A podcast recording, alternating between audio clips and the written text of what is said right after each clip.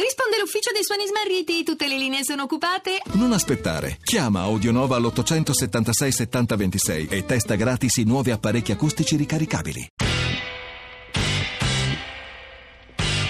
Radio Anch'io, l'attualità in diretta con gli ascoltatori. Un tema di strettissima attualità sul quale il presidente dell'Inps Tito Boeri può dirci qualcosa è quello dei voucher e del salario minimo. I nuovi voucher, ecco.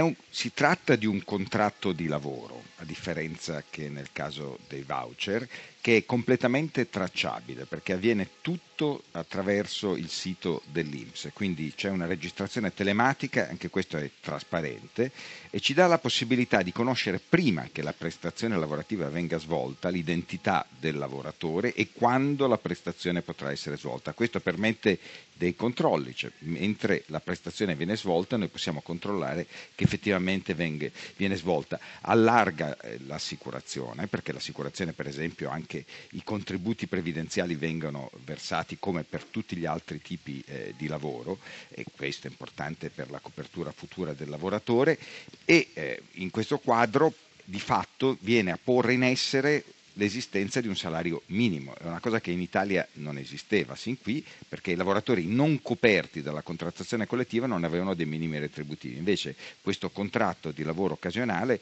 comporta un minimo retributivo. Credo ci siano dei dati sulle quattordicesime e anche sull'ape social che gli ascoltatori meritano di, di, di sentire. Sulle quattordicesime la platea eh, di persone che, eh, utilizzeranno la 14, che riceveranno la quattordicesima è destinata ad essere ancora più ampia di quella che era stata prevista inizialmente e avremo soprattutto un incremento eh, delle persone nel, che sono ex dipendenti pubblici. Diciamo ah. che i grandi beneficiari della quattordicesima sono ex dipendenti pubblici, eh, attualmente sono circa 8.000 gli ex dipendenti pubblici che ricevono la quattordicesima, eh, con le eh, modifiche, eh, diciamo, le, le, norme che sono state introdotte nella legge di bilancio saliranno a 125.000, quindi un incremento di circa il 1500%.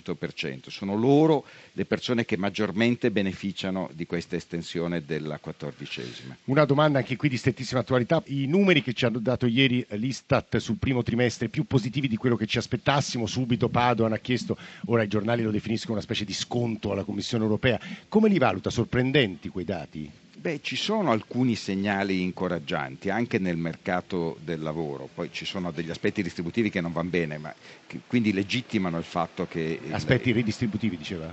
Aspetti... Sì, no, sul, sull'aspetto del mercato del lavoro eh, rimane preoccupante la situazione della disoccupazione giovanile, questo è, è, perché la disoccupazione si riduce ma la disoccupazione giovanile continua a essere eh, in modo intollerabile e elevata e tra l'altro ecco, interventi forse più ampi eh, eh nel pensionamento flessibile forse sarebbero stati d'aiuto anche nel, nel ridurre maggiormente la disoccupazione eh, giovanile. Bisogna molto pensare a come si può facilitare il percorso di ingresso nel mercato del lavoro dei giovani. Questo rimane un problema centrale per il nostro Paese su cui mi auguro verranno eh, fatte delle scelte importanti nei prossimi mesi. Stamane su tutti i giornali, non soltanto quelli locali, quelli nazionali, c'è la correlazione fra disoccupazione e disagio mentale, credo siano dati questi, professore. Sì, sì, sono dei dati, ci dicono che c'è stato un forte incremento dei disturbi mentali legati alla disoccupazione durante questa recessione e molti altri studi che hanno guardato, perché spesso si dice ma se un giovane è disoccupato per lungo periodo, insomma tutto sommato non è così grave,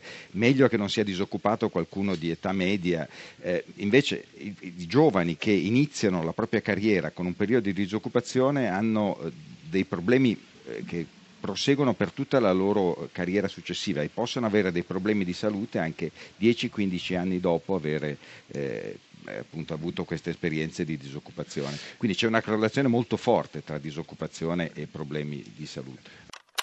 Radio Anch'io.